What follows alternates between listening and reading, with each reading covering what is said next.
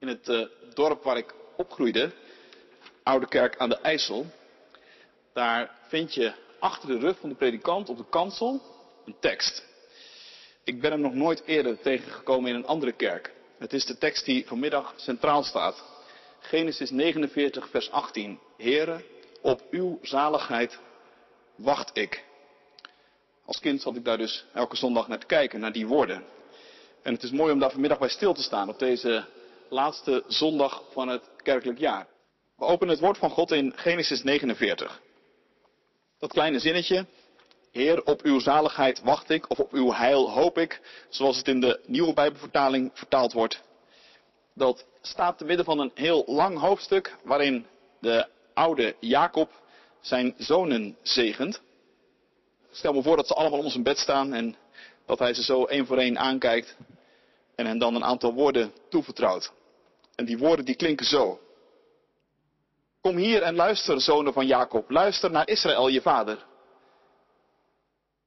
U bent mijn oudste zoon, ben jij, de eerste vrucht van mijn mannelijke kracht. In fierheid en macht de voornaamste. Onstuimig ben je als het water. Nee, jij zult niet de voornaamste zijn, want je hebt je vaders bed beslapen. Je vaders legerstee ontwijd. Hij heeft mijn bed beslapen. Simeon en Levi zijn altijd samen, zij beramen niets dan geweld. Ik wil niet deelnemen aan hun beraad, op hun bijeenkomsten wil ik niet zijn. In woede ontstoken doden zij mannen, moedwillig verlammen ze stieren, vervloekt zij hun grimmige woede en vervloekt hun ontembare razernij. Ik zal hen verstrooien over Jacobs volk, hen over Israël verspreiden. Juda, jou zullen je broers bejubelen, voor jou buigt de vijand de nek. Voor jou zullen mijn zonen zich buigen. Sterk als een jonge leeuw ben je. Je verovert je prooi, mijn zoon, en keert naar je leger terug. Juda gaat liggen als een leeuw, vol majesteit vlijt hij zich neer. Wie zou hem durven wekken?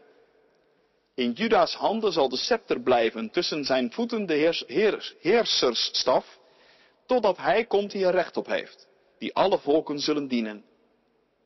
Aan een wijnstok bindt hij zijn ezel, aan een wingerd het jong van zijn ezelin, in wijn wast hij zijn gewaad, in druivenbloed zijn bovenkleed. Zijn ogen fonkelen door de wijn en zijn tanden zijn wit van de melk. Zebulon, aan de zee zal hij wonen, aan zijn strand de schepen ontvangen. Zijn gebied strekt zich uit van Sidon. Issachar is een sterke ezel, liggend tussen de manden. Hij zag hoe weldadig de rust was en hoe bekoorlijk het land. Er werd hem zwaar werk opgelegd. Hij boog zich en droeg zijn last. Dan, hij handhaaft het recht van zijn stam, als elk van de stammen van Israël. Dan, hij is een slang op de weg, een adder op het pad. Hij bijt het paard in de hielen, de berijder komt ten val. Op uw hulp hoop ik. Heer, God, een roversbende belaagt hem, maar hij achtervolgt zijn belagers. Azer, rijk aan de fijnste spijzen, voedsel voor koningen brengt hij voort. Naphtali, een hinde in vrijheid die prachtige kalveren werpt. Een vruchtbare wijnstok is Jozef, een vruchtbare plant bij een bron, met ranken die rijken tot over de muur.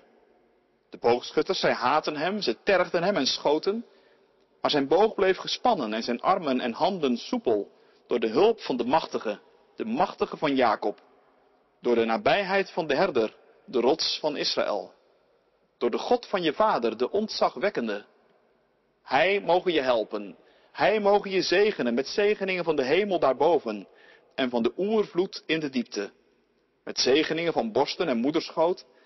De zegen van je vader is rijker dan de zegen van de eeuwige bergen, de kostelijke rijkdom van de eeuwige heuvels. Mogen die zegen op Jozef rusten, de uitverkorene onder zijn broers.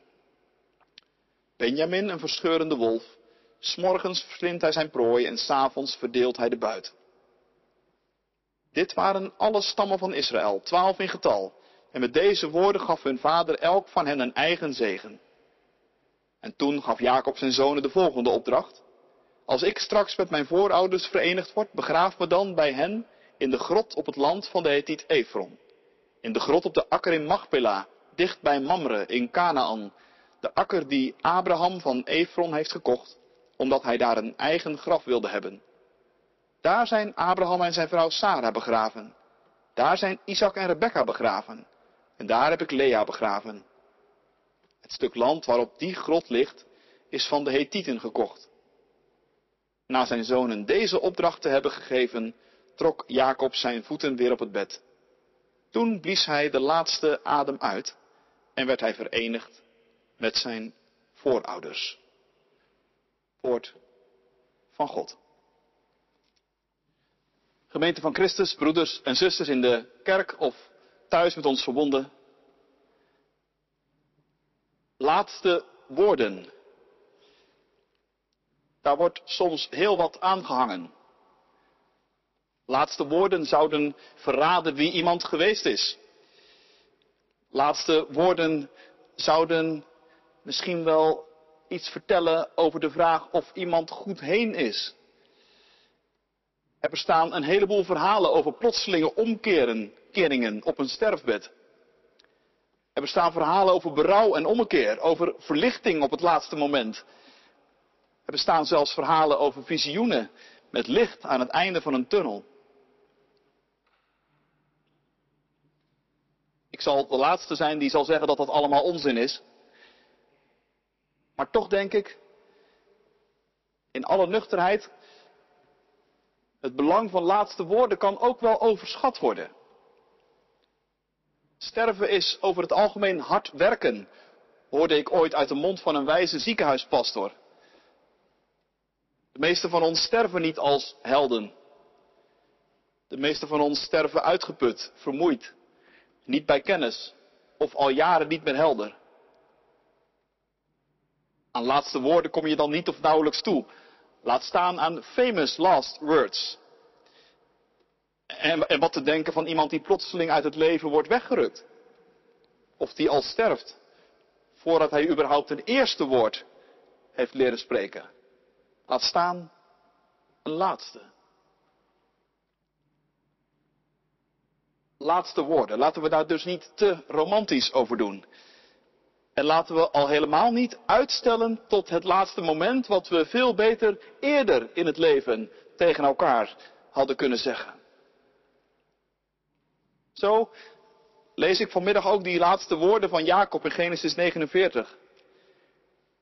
Niet als de spreekwoordelijke uitzondering op de regel, maar eerder als de woorden van een mens die zijn einde ziet naderen en dan zijn huis bereidt, om het in de taal van de Bijbel te zeggen. Die het voorrecht heeft om daar de kans voor te krijgen, inderdaad, maar die die kans dan ook neemt. Op tijd. Jacob zegent zijn zonen. Zo heet dit hoofdstuk in veel Bijbels, misschien ook wel in die van u of van jou. Maar ik kan me ook voorstellen dat je al luisterend dacht, Jacob zegent zijn zonen, wat een wonderlijk gebeuren is dat eigenlijk. Zijn dit eigenlijk wel zegeningen? Ik stel me eigenlijk bij een woord als zegening iets heel anders voor. Nou ja, je hebt wel een beetje gelijk. De taal en de beelden die over elkaar heen buitelen in dit hoofdstuk, dat laat zich niet heel gemakkelijk toe-eigenen.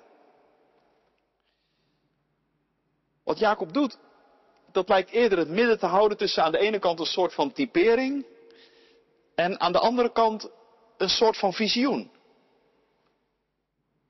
Het midden tussen een beschrijving van wat er is, van wie zijn zonen zijn en wie zij door de jaren heen geworden zijn, en een voorspelling van wat er zal zijn, van hun toekomst van wat er voor hen te verwachten valt.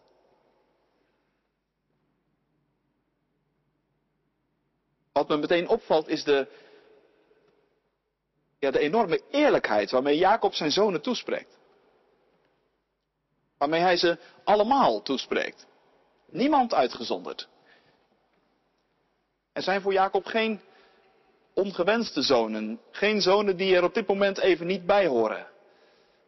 En dat op zich is al veelzeggend. Jacob heeft niet voor iedereen een even opbeurend woord. Vooral de eerste paar zonen, misschien viel het al op, die komen er niet zo geweldig van af. Neem nou bijvoorbeeld Simeon en Levi, nummer 2 en nummer 3 in de rij.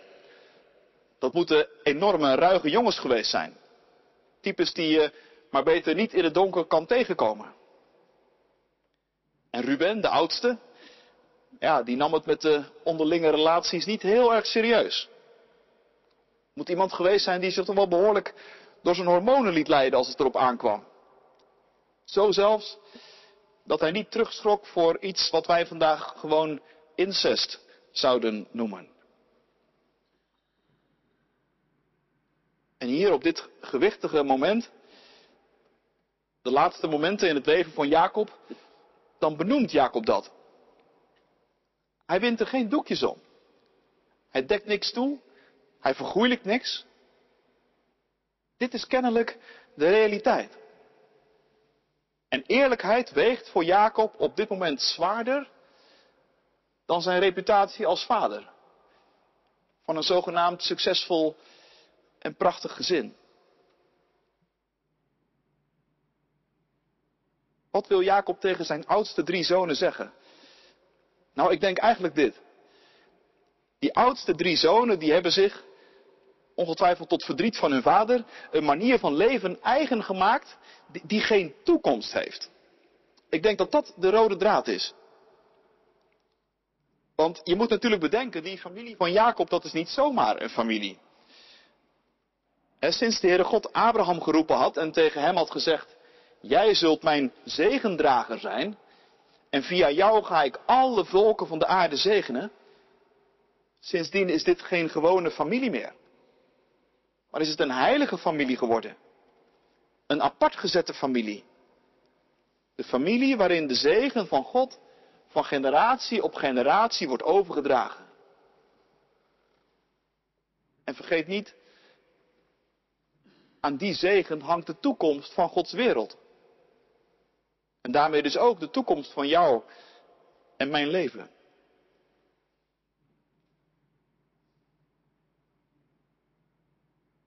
Voor het meedragen van die zegen naar de toekomst hebben Jacobs oudste zonen zich dus ongeschikt gemaakt, zou je kunnen zeggen.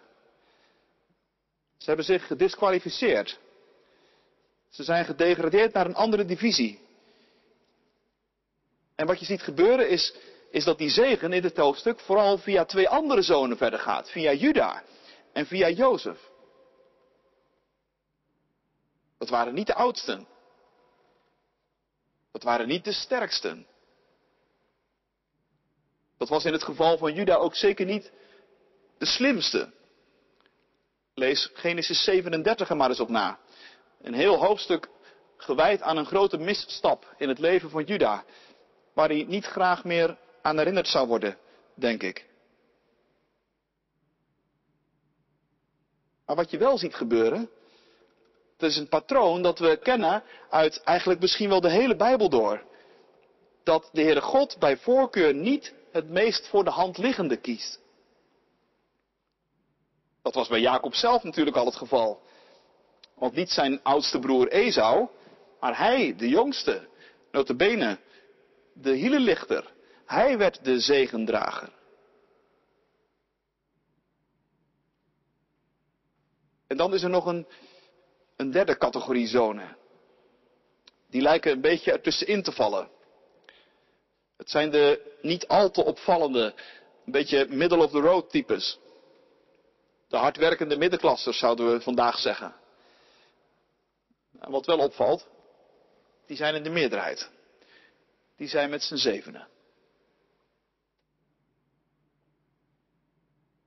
Al met al vind ik het een aangrijpend tafereel.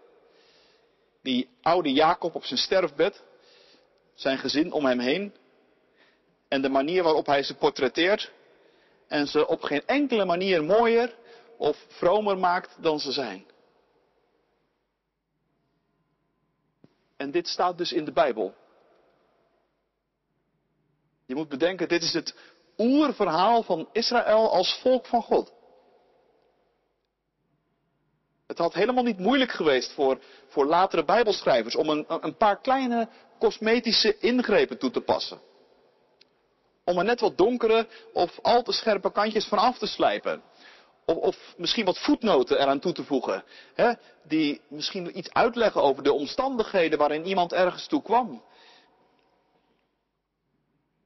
Het had ook nog gekund dat er zomaar een paar personen weggefotoshopt waren uit dit portret. Maar het is allemaal niet gebeurd. Dit is wat het is, heeft Israël gedacht. Dit is wie wij zijn. Een bonte verzameling van geluk en ongeluk, van hoop en zegen, van pijn en conflict, van vreugde en dankbaarheid.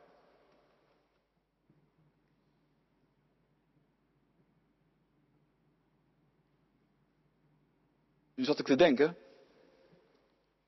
als dit nu het portret van Israël is, dat ze van zichzelf schildert in alle eerlijkheid, zouden wij het als kerk aandurven om net zo'n eerlijk portret van onszelf te schilderen?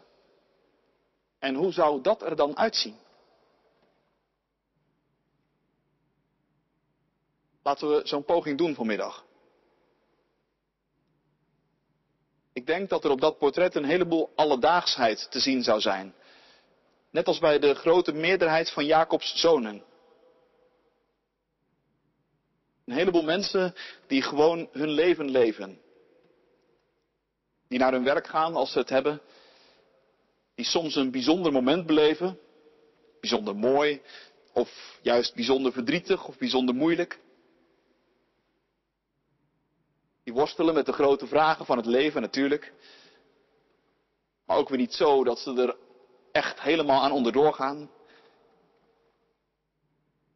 En als ze het doen, dan gebeurt het vooral van binnen, zonder dat anderen daar echt van weten.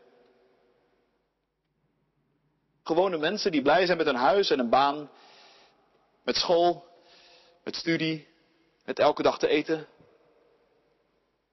Die soms best wel zouden willen dat dingen anders waren dan ze zijn. Maar ook weer niet voorop staan. Barricades om dingen te veranderen. Kortom, dat portret zou voor het grootste deel gevuld zijn. Ja, misschien wel een beetje met mensen zoals wij.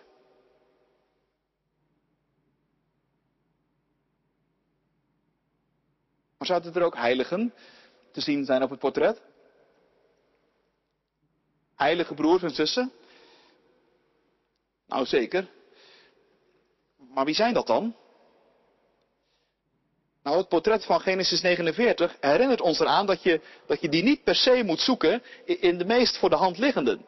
Het zijn dus niet per se de oudsten of de sterksten of de slimsten of de meest gelovigen of de meest capabelen of de meest mediagenieke broers en zussen die de kurken vormen waar de kerk op drijft.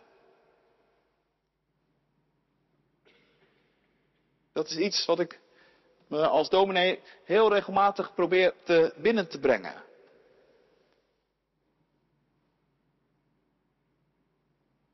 Een vriend van mij, die tot voor kort predikant was in een heel dun bevolkt gebied in Engeland en daar negen mini-dorpjes met negen kerken bediende.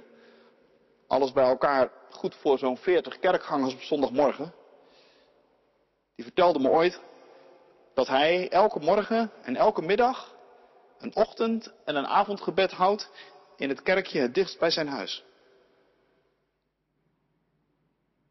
En ook al is hij daar meestal alleen, hij houdt het vol. En hij beschouwt het eigenlijk als een van de meest belangrijke onderdelen van zijn bediening. Maar op dinsdagmorgen is het ochtendgebed iets uitgebreider en wordt het gevolgd door een kleine avondmaalsviering. En op die dagen is er stevast een, een stokoude dame aanwezig. Ze is helemaal doof. De dienst op zondagmorgen is haar veel te veel. Wat er gezegd wordt gaat toch aan haar voorbij. Maar, zegt ze, zolang ze nog kan kijken en proeven, houdt ze dit vol.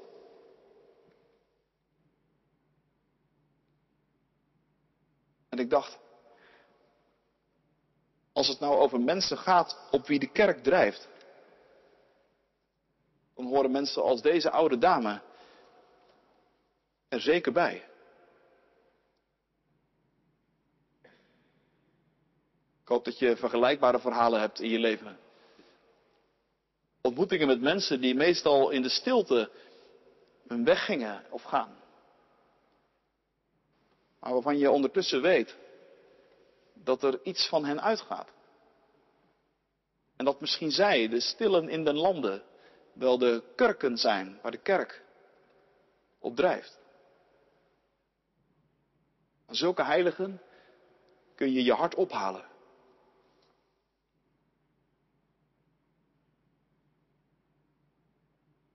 En dan is er natuurlijk nog die andere groep. Daar ben ik eerlijk gezegd wel een beetje verlegen mee natuurlijk. Nee, niet omdat het heel veel moeite kost om ook allerlei moeilijke dingen en rottigheid in de kerk op te sporen. Net zoals het aanwezig was onder de zonen van Jacob. Rottigheid is er genoeg. Misbruik van macht of nog erger. Gebrek aan geloof en commitment. Lauwheid, onwil, zelfgerichtheid. Zo kunnen we nog wel even doorgaan. Het kost niet veel moeite om die lijst nog veel langer te maken. Misschien kost het meer moeite om, om die lijst ook te laten staan. Het te durven zien en te benoemen.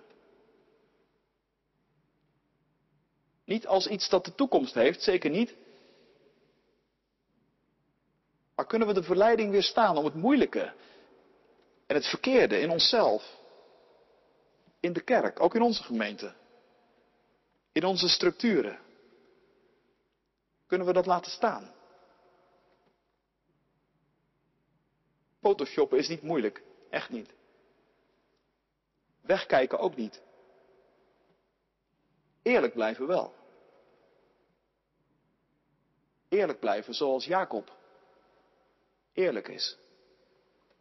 Tot het laatste moment.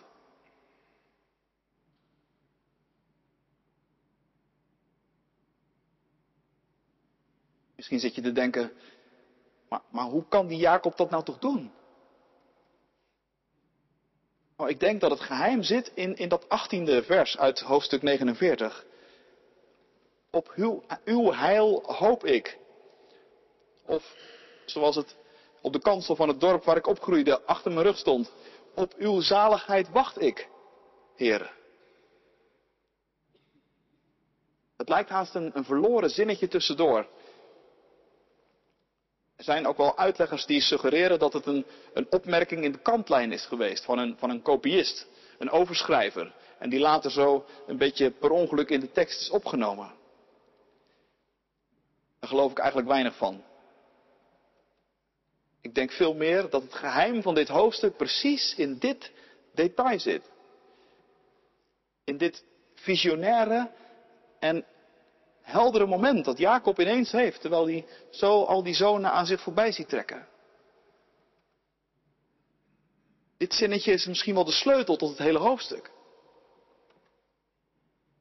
Op uw zaligheid wacht ik, heren. Als je dat zinnetje begrijpt, dan, ja, dan begrijp je misschien wel alles.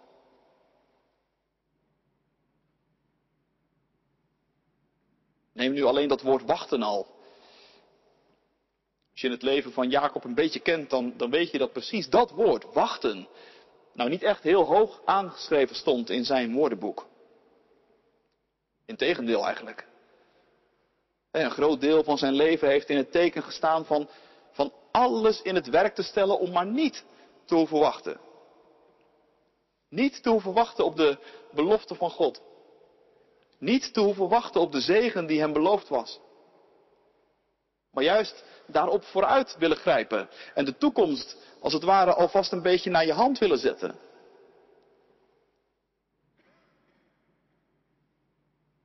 Maar als je het leven van Jacob wat aan je voorbij laat trekken, dan, dan merk je ook dat Jacobs geestelijke reis een aantal heel belangrijke kruispunten heeft gekend. kruispunten precies waarop hij inderdaad heeft leren loslaten. Nee, meestal niet van harte. Vaak ook wel pijnlijk. Maar toch. En misschien kun je dit zinnetje wel zien als de optelsom van al die gebeurtenissen. Op uw zaligheid wacht ik, Heer. Daar klinkt iets van een zucht van opluchting tussendoor. Zucht van iemand die een hele weg heeft afgelegd. Die het leven tot in al zijn uithoeken heeft gezien en verkend en doorleefd. En tegelijk heeft gemerkt dat er iets is dat daarboven uitstijgt. Iets van God. Wachten. Misschien denk je dat is toch een beetje mager en passief. Maar misschien is het wel een van de meest rijpe, doorleefde gestalten van geloof.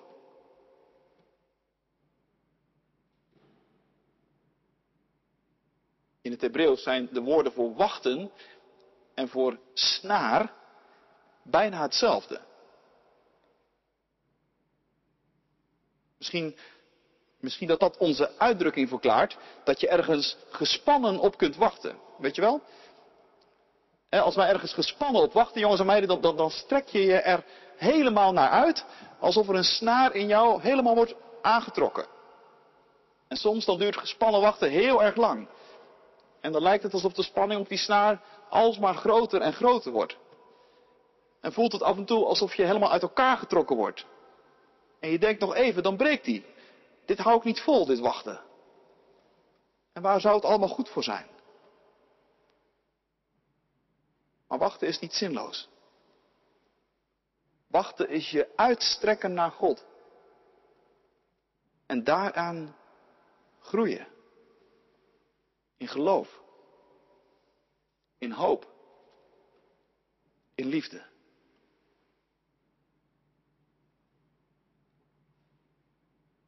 Wachten, waarop? In de verschillende Bijbelvertalingen kom je dus verschillende woorden tegen. Ik zei het net al, de oude statenvertaling, zaligheid. De nieuwe Bijbelvertaling, hulp. Andere vertalingen zeggen redding of bevrijding. Het komt inderdaad allemaal in de buurt. En allemaal verraden die woorden ook wel een accent. En vaak hangt dat accent een beetje samen met de tijd waarin die vertaling verscheen. Hoe dan ook. Het Hebreeuwse woord dat gebruikt wordt is het woord Yeshua. En in dat woord herken je om te beginnen de naam van de man die Israël in een latere tijd het beloofde land zal binnenbrengen, Jozua. En die gebeurtenis die kan ons helpen om je bij dat woord Yeshua een beeld te vormen. Want waar wachten we nou op? We wachten op de overgang naar een nieuw bestaan. En zoals Israël bevrijd uit Egypte, over de rivier de Jordaan trok en het beloofde land Canaan binnenkwam. Zo wachten wij op de volle doorbraak van het koninkrijk van God. Wachten we op wat God nog zal gaan doen. Hoe Hij ervoor zorgen zal dat Zijn hele schepping, ook onze hele concrete aarde en onze hele concrete levens, uiteindelijk zullen gaan beantwoorden aan Zijn doel. Wachten we erop hoe Zijn heil, Zijn toekomst zal baanbreken. Hoe Hij wat stuk is, heel maken zal. Hoe hij wat oud is en versleten zal vernieuwen. Hoe hij wat onvoltooid bleef. Of onaf. Of wat heel jong in de knop gebroken werd. Hoe hij dat tot voltooiing zal brengen.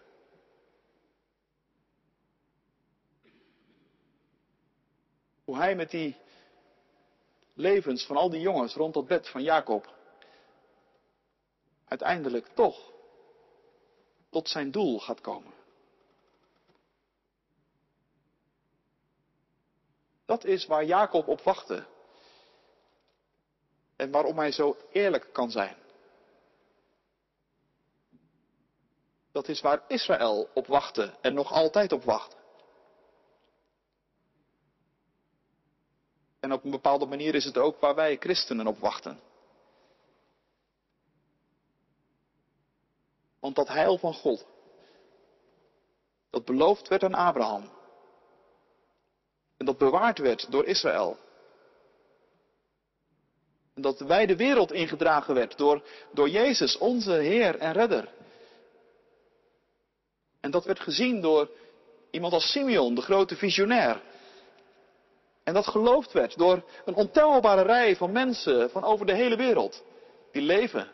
Maar ook zij die ons al voorgegaan zijn op de weg van geloof en niet meer nu onder ons zijn. Zo bond als het gezelschap rond Jacobs bed.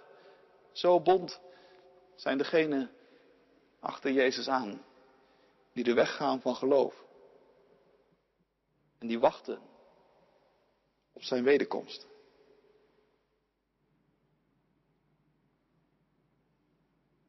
We wachten op uw redding. Gods redding dus. En we verwachten veel van zijn ingrijpen. Zoveel dat het wachten de moeite waard maakt. Omdat we hebben gezien wat God al gedaan heeft. En omdat dat smaakt naar meer. Omdat er een verlangen in ons hart gelegd is door Hem. Waardoor we het uit kunnen houden, ook in het moeilijke. Waardoor we het vol weten te houden. Waardoor we elkaar vast weten te houden. En waardoor de hoop gekoesterd kan blijven worden. Ook op momenten en in tijden waarop je denkt, wat moet er nog van worden?